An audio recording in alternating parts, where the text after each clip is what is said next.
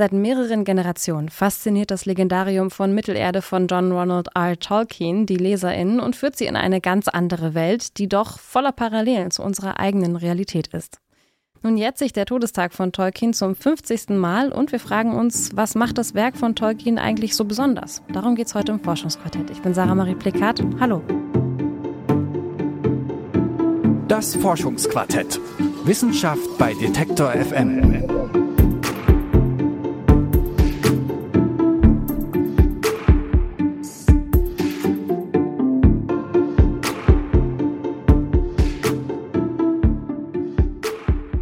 Würde ich nach Mittelerde reisen, wäre ich vermutlich am stärksten von den Ents, den wandernden Baumhirten, hingerissen, die so alt sind wie die Welt und weiser als alle Wesen, die darin wandeln. Dabei sind die Ents nur eine der zahlreichen Erfindungen von Tolkien in seinem Legendarium, das er Zeit seines Lebens geschaffen und immer wieder überarbeitet und fortgesetzt hat.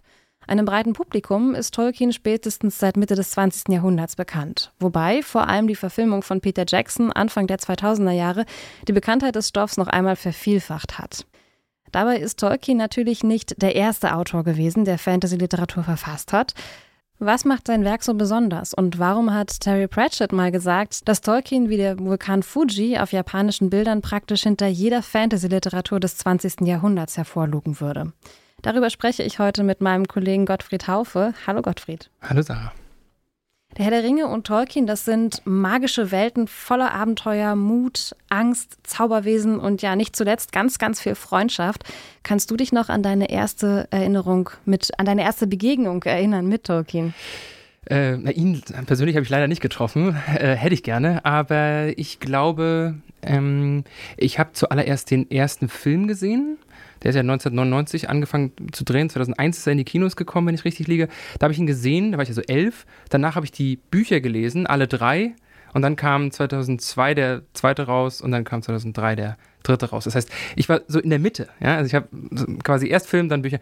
Genau, also, also zu einem guten Zeitpunkt, glaube ich. Mit zwölf ist man von diesen Themen unfassbar fasziniert. Kann ich mir vorstellen, ging mir ähnlich. Ich war zwar nicht zwölf zu dem Zeitpunkt, aber ich kann mich an den Film erinnern, als er dann zu Hause im Fernsehen lief und dass ich ihn nicht gucken durfte, wegen der Orks. Und ich muss sagen, ich fand es auch unfassbar gruselig.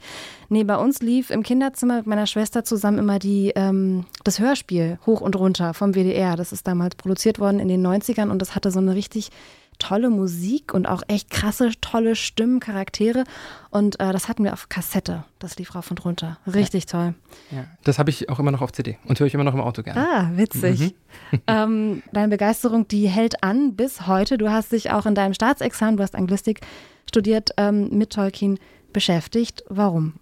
Ja, eben, weil sie anhält, die Begeisterung. Und ähm, ja, wir hatten ähm, im Staatsexamen oder beziehungsweise im Englischstudium, ich habe Englisch und Geschichte auf Lehramt studiert und wir hatten tatsächlich die Möglichkeit, äh, eine Person und ihr Werk, viele haben Shakespeare genommen und andere, eine Person und ihr Werk tatsächlich auch zu einem Schwerpunktthema im Staatsexamen zu machen. Und als ich das gehört habe, war sofort klar, also es wird auf Tolkien und äh, Herr der Ringe, ich musste dann den Herr der Ringe, Hobbit, die Verfilmungen und natürlich musste alles dabei sein, ähm, habe ich dann also zum Schwerpunkt gemacht und äh, bin damit auch sehr gut gefahren, glaube ich. Hm, das klingt auf jeden Fall nach einer Menge Spaß. Ich habe damals auch ein Thema gewählt, was mich brennend fasziniert hat. Aber zurück zu Tolkien. Was sagt es denn eigentlich jetzt über einen Autor aus, dass er eben Stoff für Staatsexaminer ist?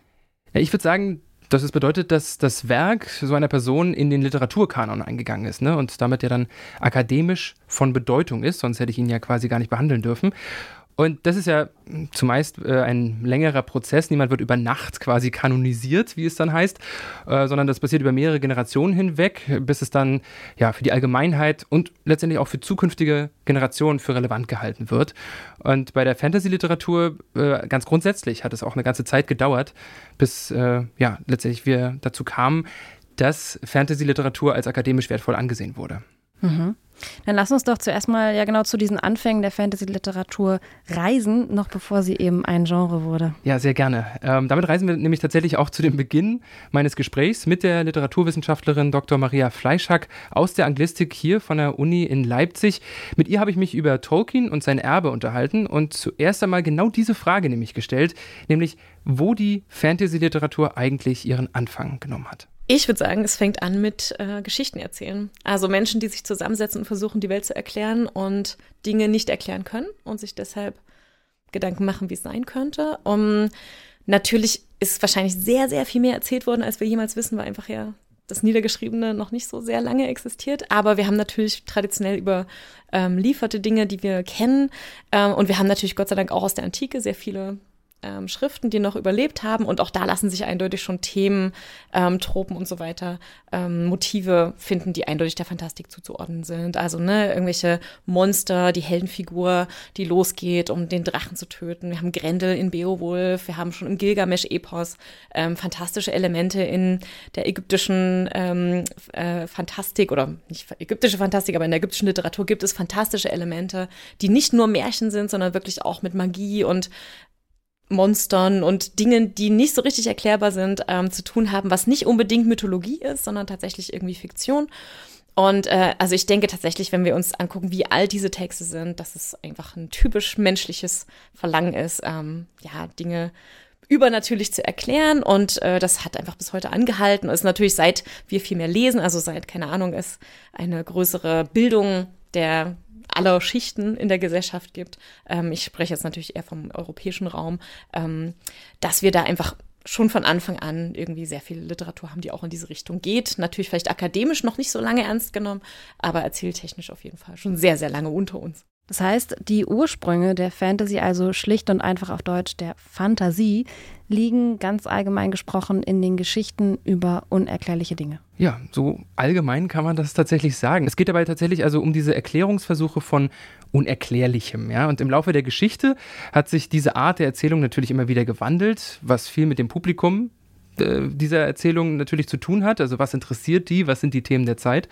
Und in der Frühromantik, also damit springen wir dann quasi von hier aus gesehen jetzt eigentlich nur 250 Jahre zurück ungefähr, also Klacks. mehrere tausende Jahre nachdem man ums Feuer herumgesetzt hat und die Sterne gedeutet hat. Ja, in der Frühromantik, da nimmt dann die Fantasy, wie wir sie jetzt heute kennen, richtig an Fahrt auf. Also in der Romantik geht es vor allem um das, um die menschliche Fantasie und die möglich, die Fähigkeit von Menschen, Dinge zu erfinden, die eben über das, über das Reelle, über das Hier und Jetzt, ähm, über das Realistische hinweggehen.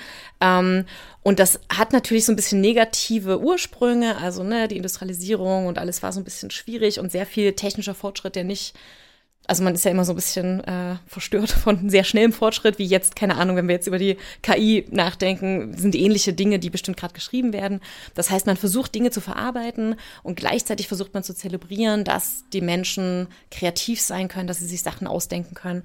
Ähm, und das sieht man eben daran, dass es nicht nur darum geht, ähm, die Welt zu beschreiben, sondern eben auch die Welt zu beschreiben von den Dingen, die man nicht sehen kann, die einem passieren, die man denkt, die man fühlt, die eben nicht da sind, die nicht greifbar sind. Und das ist eben besonders in der Romantik der Fall, ähm, dass eben da Gothic Fiction auch ne, sozusagen die Untiefen der menschlichen Psyche, lange bevor es Psychologie gibt, ähm, ja, spannend werden. Und da fallen dann eben so Dinge rein wie, was passiert eigentlich, wenn wir jetzt einen Menschen zusammenbauen und irgendeine ne, äh, keine Ahnung, ein Blitz oder irgendeine äh, technische Errungenschaft äh, diese Figur zum Leben erweckt und was für Konsequenzen hat es dann? Also die frühe Fantastik hat sehr viel damit zu tun mit ähm, Träumen, mit schlechten Gewissen, mit Psych also eigentlich wirklich tief psychologisch, bevor diese ganzen Konzepte sozusagen wissenschaftlich erforscht wurden.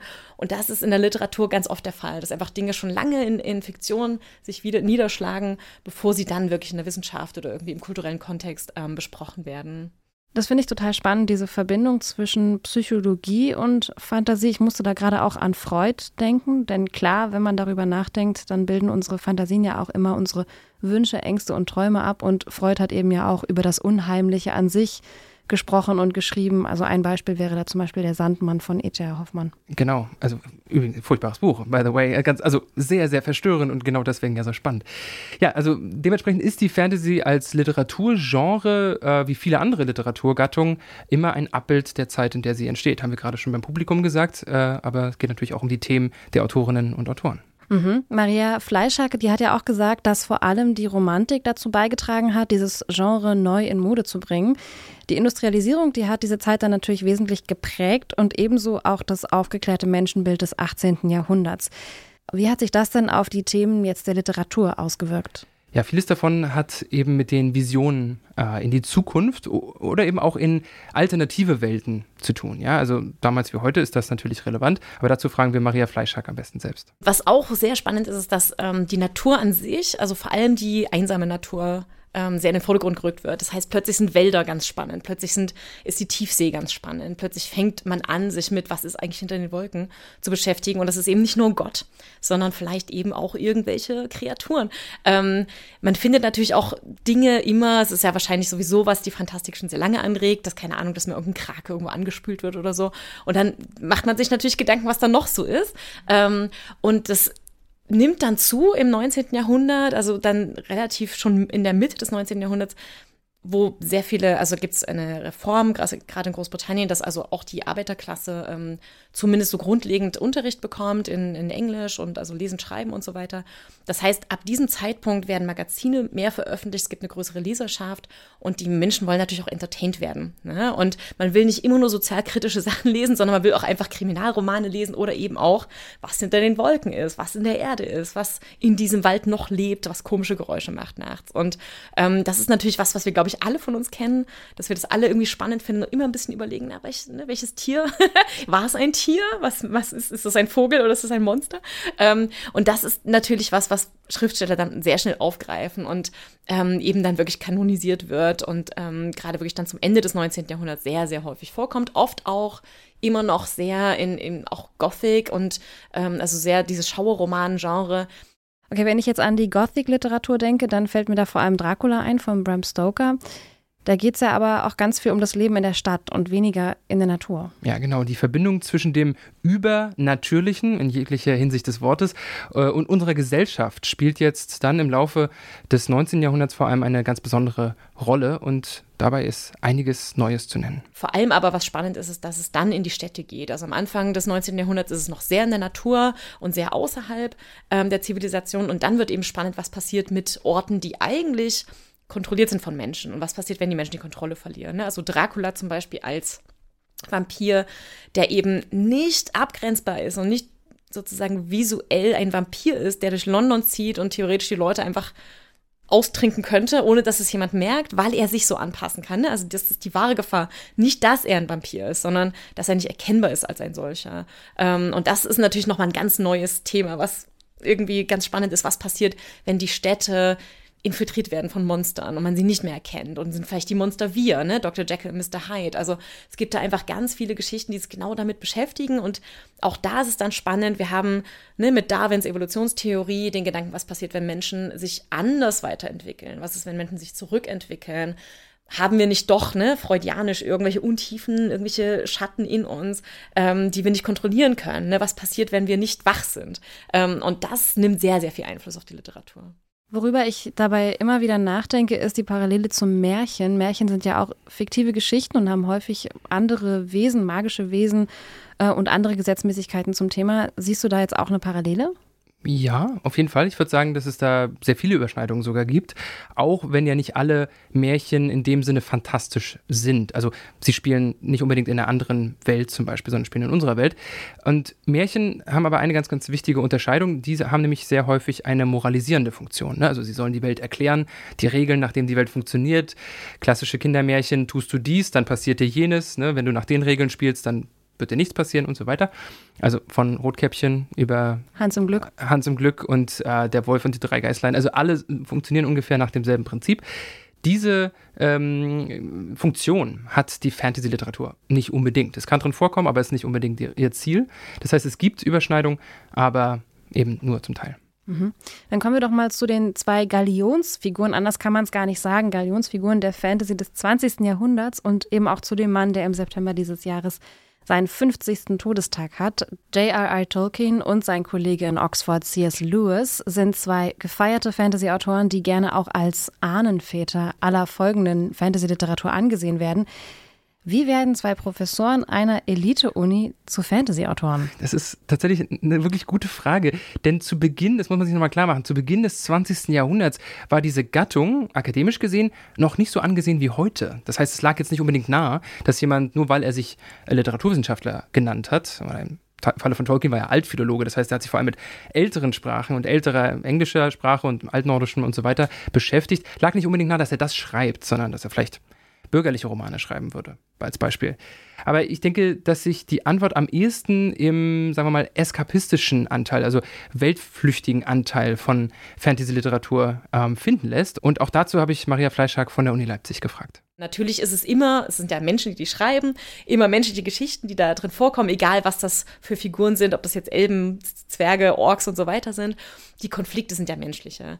Ähm, aber man hat sozusagen einen, einen Spielplatz geschaffen, auf dem man die Figuren anders miteinander in Kontakt setzen kann. Ne? Man hat andere Sprachen, vielleicht andere physikalische ähm, Phänomene und so weiter, wo ich ganz groß, also da sehe ich absolut einen, einen Schnittpunkt sozusagen hin zur Fantastik, wenn sozusagen die Welt anders funktioniert physikalisch als unsere, ist es immer ein gutes Indiz dafür, dass es eine fantastische Welt ist ähm, und sei es, dass Dinge schweben, die nicht schweben sollten, ähm, die Gravitationskraft anders funktioniert, ähm, Bäume laufen, ähm, solche Dinge.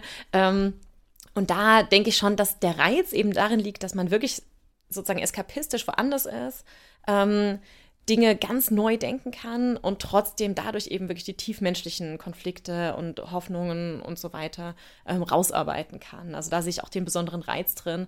Und es ist natürlich Lewis und, und Tolkien sehr geprägt vom Ersten Weltkrieg, sehr geprägt einfach von ihren eigenen Traumata, vom Verlust von Freunden, von Familie und so weiter. Ähm, und solche Dinge lassen sich, glaube ich, immer leichter verarbeiten, wenn man es nicht ganz realistisch versucht aufzuarbeiten. Und, ähm, und dann kommt natürlich noch ne, Tolkiens Rieseninteresse an Mythologie, an Sprachen, an was, was machen eigentlich mythologische Figuren irgendwie in einer Welt, die er dann geschaffen hat. Also er bedient sich da ja auch wirklich ein, eines riesigen Funduses an verschiedenen äh, anderen Geschichten ähm, und baut sich einfach seine, seine eigene Welt damit. Und ich glaube, es hat viel mit Verarbeitung zu tun, aber ich glaube, es hat auch viel damit zu tun, dass im 20. Jahrhundert Literatur sehr auch, nachdem eben die Welt entdeckt war und ne, die Karten alle ausgefüllt mit Dingen, ähm, man irgendwie anfängt zu überlegen, was ist irgendwie vielleicht hinter dem Mond noch und was ist eben tiefer als in der Tiefsee und so weiter, dass man eben dann in Welten geht, die einfach nicht mehr unsere Welt sind und das eben dann auch spannend ist, weil man dann nicht mehr so sehr navel-gazing-mäßig mit sich selber beschäftigt ist, sondern einfach eben auch schauen kann, ja, was passiert eigentlich, wenn alles ganz, ganz anders ist und eben wirklich auch so ein bisschen ja fast ähm, ja, biblisch Welt neu, neu erschaffen kann, ne? was ja sowohl Tolkien als auch Lewis machen. Okay, dann haben wir als einen Grund für die Wirkung von Tolkiens und auch Lewis Werk, dass sie in einer Zeit geschrieben haben, als der Wunsch nach einer anderen, ja vermeintlich auch heilen Welt ziemlich groß war. Wie ist denn aber jetzt seine große Bedeutung über all die vergangenen Jahrzehnte zu erklären, selbst bei Menschen, die jetzt in ganz anderen Lebensumständen aufgewachsen sind als Tolkien und Lewis? Ja, das hat dann doch einfach viel damit zu tun, dass Tolkien viele sehr, sehr klassische Motive und Themen behandelt, die einfach zeitlos sind. Ne? Also du hast äh, vorhin schon einige genannt. Also Sehnsüchte, Träume, Liebe, Ängste, Freundschaft, äh, Gemeinschaft. Ich meine, die Gemeinschaft des Ringes, hallo, steckt im Titel, ja, ähm, sind zeitlose Themen, das ist ja klar. Und die stecken schon in der griechischen Mythologie, genauso wie in allem, was wahrscheinlich zukünftig geschrieben wird, weil das ist das, was uns Menschen ausmacht, verbindet, sorgt, ängstigt, ähm, aber auch zusammenhält. Und Maria Fleischhack nennt dazu auch noch einige andere Gründe, die uns verstehen lassen, warum wir Tolkien heute eigentlich immer noch ganz gut unseren Kindern schenken können. Also ich glaube tatsächlich, dass das Zusammenkommen von ganz unterschiedlichen Figuren, die für ein Ziel sich einsetzen, was unfassbar inspirierendes ist. Also ich denke, das ist absolut der Kern von Herr der Ringe. Und es ist ein bisschen ironisch, dass äh, gerade von rechter Seite Tolkien auch sehr viel beansprucht wird. Ähm, und wenn man die Bücher hat, also die haben offensichtlich die Bücher nicht so richtig gelesen und wenn dann nicht so richtig verstanden, aber es gibt die kleinsten und unscheinbarsten Figuren sind die wichtigsten. Ne? Wir haben starke Frauenfiguren, wenn auch nicht viele, aber wir haben starke Frauenfiguren, die nicht irgendwelchen Hausfrau-Stereotypen entsprechen. Ähm, wir haben Figuren, die eines Besseren belehrt werden und damit vielleicht, also Boromir ist jetzt halt einfallende, natürlich dann irgendwie ster sterben muss, aber ist sozusagen noch einen heroischen Tod sterben darf weil er gemerkt hat, ähm, wie er beeinflusst wurde. Also ich glaube, dieses Bewusstmachen von, wie leicht man manipul manipuliert werden kann von Macht und was das mit einem macht, das sind so Dinge, die in dem Buch sehr, sehr in den Vordergrund gestellt werden. Und ich glaube, das ist natürlich eine Warnung an alle, mit der man sich aber vielleicht auch, weil man sich ja eigentlich selber als Hobbit sieht, viel mehr als Mensch. Also, ne, äh, Hobbits sind ja irgendwie eher die, die wir alle irgendwie, äh, oder als die wir uns repräsentiert fühlen. Ähm, eigentlich will keiner so richtig raus. Nein, aber eigentlich wollen wir alle nur lieber am Herd sitzen und ein bisschen was essen und so ähm, und ein Bier trinken. Das ist, dass diese Figuren was bewirken können. Das ist, glaube ich, eine Nachricht, weil in, gerade aktuell, ne, man fühlt sich, als könnte man nichts tun. Die Politik macht Sachen, mit der man nicht einverstanden ist. Man geht je, zu jeder Wahl und trotzdem passieren einfach Dinge, die man nicht sich gewünscht hat. Man merkt, soziale Distanz wird immer größer. Ne? Die, also ich will jetzt nicht von Gesellschaftsspaltung sprechen, aber es gibt einfach Dinge, die nicht mehr einfach hingenommen werden oder man akzeptiert eben nicht unbedingt Diversität, sondern es wird sofort immer Stellung bezogen zu allem. Und der Herr der Ringe ist halt eine Geschichte, wo man immer wieder zurückgehen kann zu was ist das eigentlich Wichtige jetzt hier und wie können, und wie können wir ähm, zusammen, ne, oder wie braucht es vielleicht auch unterschiedliche Talente, unterschiedliche Ansichten, unterschiedliche Erfahrungen, die dann kollektiv dazu führen, dass wir was schaffen. Und wenn wir es auch nicht alle schaffen, aber zwei schaffen es halt am Ende, ne? Und ich glaube, das ist sozusagen so eine Message, die wird, die wird nie altern, die wird immer gut sein. Und es ist natürlich auch immer ein antifaschistisches äh, Buch, ne? Es ist immer irgendwie was, was sagt hier, wir müssen gegen das böse Partei ergreifen, wir müssen was tun, egal was es uns kostet, also vielleicht nicht völlig egal, was es uns kostet, aber wir müssen irgendwie aktiv werden, auch wenn wir es wirklich im tiefsten Inneren nicht wollen. ähm, also so ein bisschen ja auch ein Aufruf einfach, ne? so ein bisschen für die Menschlichkeit einzustehen und das ist, glaube ich, was, was immer aktuell bleiben wird. Also die Kombination aus großem Einfallsreichtum und Kreativität beim Bau der eigenen Welt, typisch menschliche Themen und positive Erlebnisse der unwahrscheinlichsten Heldinnenfiguren scheint da irgendwie ausschlaggebend zu sein, wenn man einen Klassiker schreiben will. Ja, also kannst du als Blaupause gerne verwenden. Solltest du dich an deinen nächsten Roman setzen? Ja, auch wenn natürlich die Position und das Geschlecht von jemandem wie Tolkien äh, nicht außen vor gelassen werden darf bei der Wirkungsgeschichte, das ist klar. Also als Professor, der er zu dem Zeitpunkt noch nicht war, als er den Hobbit angefangen hat, aber zum Zeitpunkt, als er den dann veröffentlicht hat und so weiter. Und die Tatsache, dass er Anfang des 20. Jahrhunderts als Mann in so einer Position war, ist nicht unwesentlich für die Frage, warum sich das so stark verbreitet hat. Aber ja, das, die von dir genannten Zutaten sind, glaube ich, ganz, ganz wichtig für Tolkiens zeitlos funktionierende Welt. So werden Geschichten geschrieben. Zwei Generationen später ist dann ja eine andere Autorin auf den Plan getreten, eine Frau, die die Fantasy-Welt auf lange Sicht wirklich nochmal radikal verändert hat. Joanne K. Rowling hat mit Harry Potter ja eine Welt geschaffen, die unserer deutlich ähnlicher ist als Mittelerde und trotzdem funktionieren eskapistische Wünsche, also diese weltfliehenden Wünsche und Sehnsüchte beim Werk von Harry Potter auch ganz wunderbar. Ganz genau, ja, das schließt sich ja eben da nicht aus, sondern ganz im Gegenteil kann man sagen. Dieser Anteil von Fantasy, der mit Eskapismus zu tun hat, also dass du die Sehnsucht hast, woanders zu leben, zu sein, in einer anderen Zeit oder eben in einer anderen Vorstellung, Welt, wie auch immer, die funktioniert ja sowohl in der Primary World Harry Potter, also unserer sehr ähnlich, bloß mit so einer ganz dünnen Schicht, die einfach oben drauf gelegt wird, die nur Eingeweihte sehen können im Wesentlichen. Also wir Muggel sehen sie nicht und alle anderen können sie sehen, die Zauberer.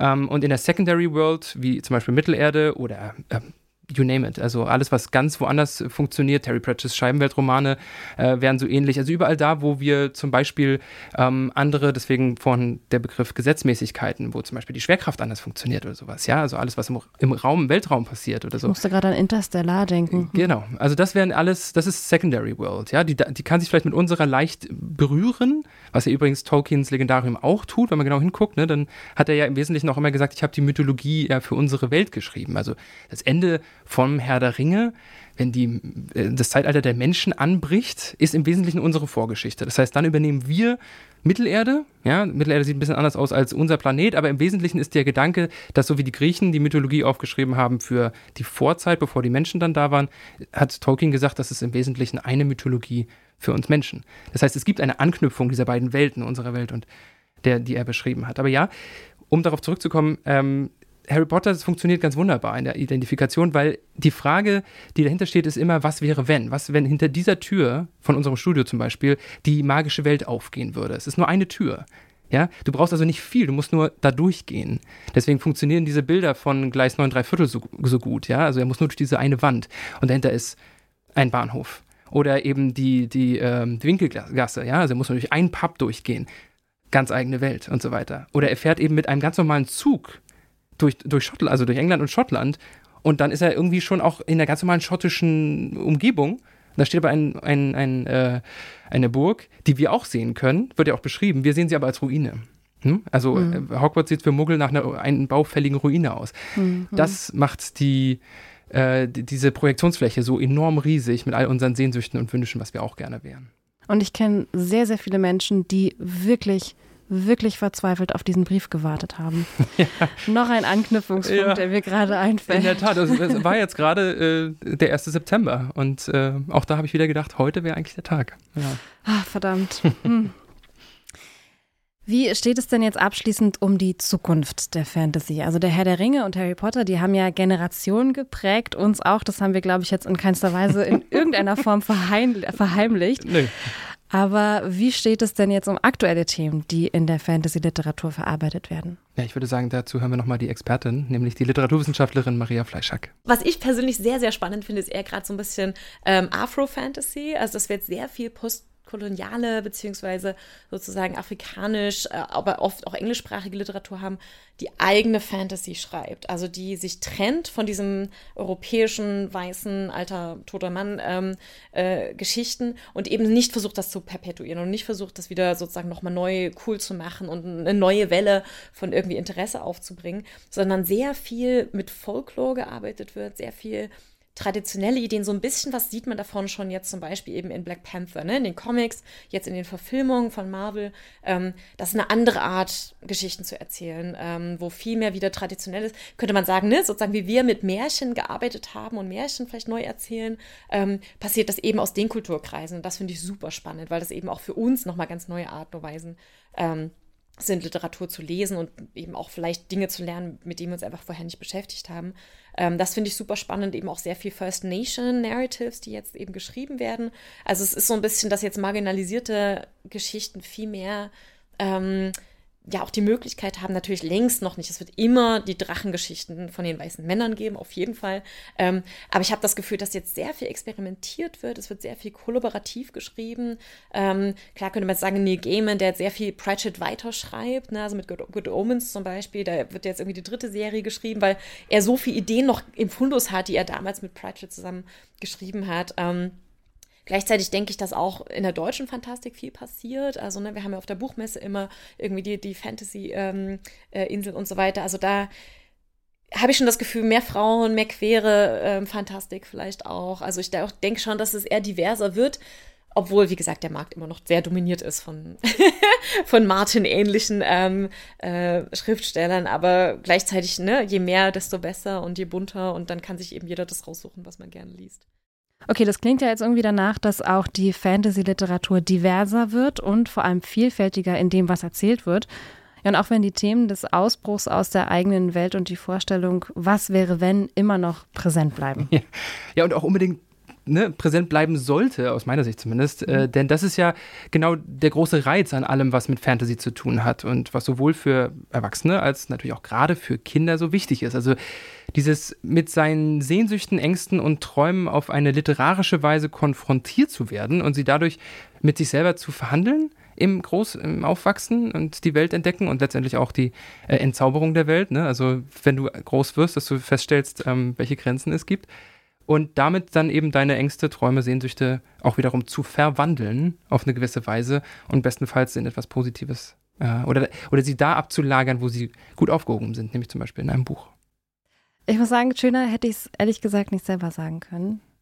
Dann danke ich dir, Gottfried, für das Gespräch, deine Recherche, deine Einblicke in diese Welt der Fantasieliteratur, der Fantasy-Literatur und vor allem in Tolkiens Welt im Speziellen. Ja, sehr gerne.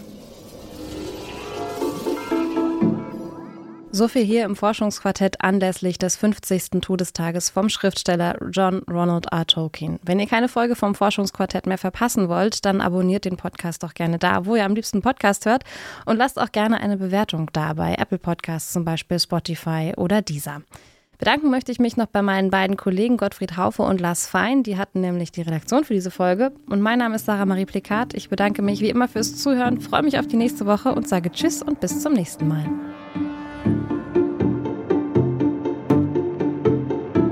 Das Forschungsquartett. Wissenschaft bei Detektor FM.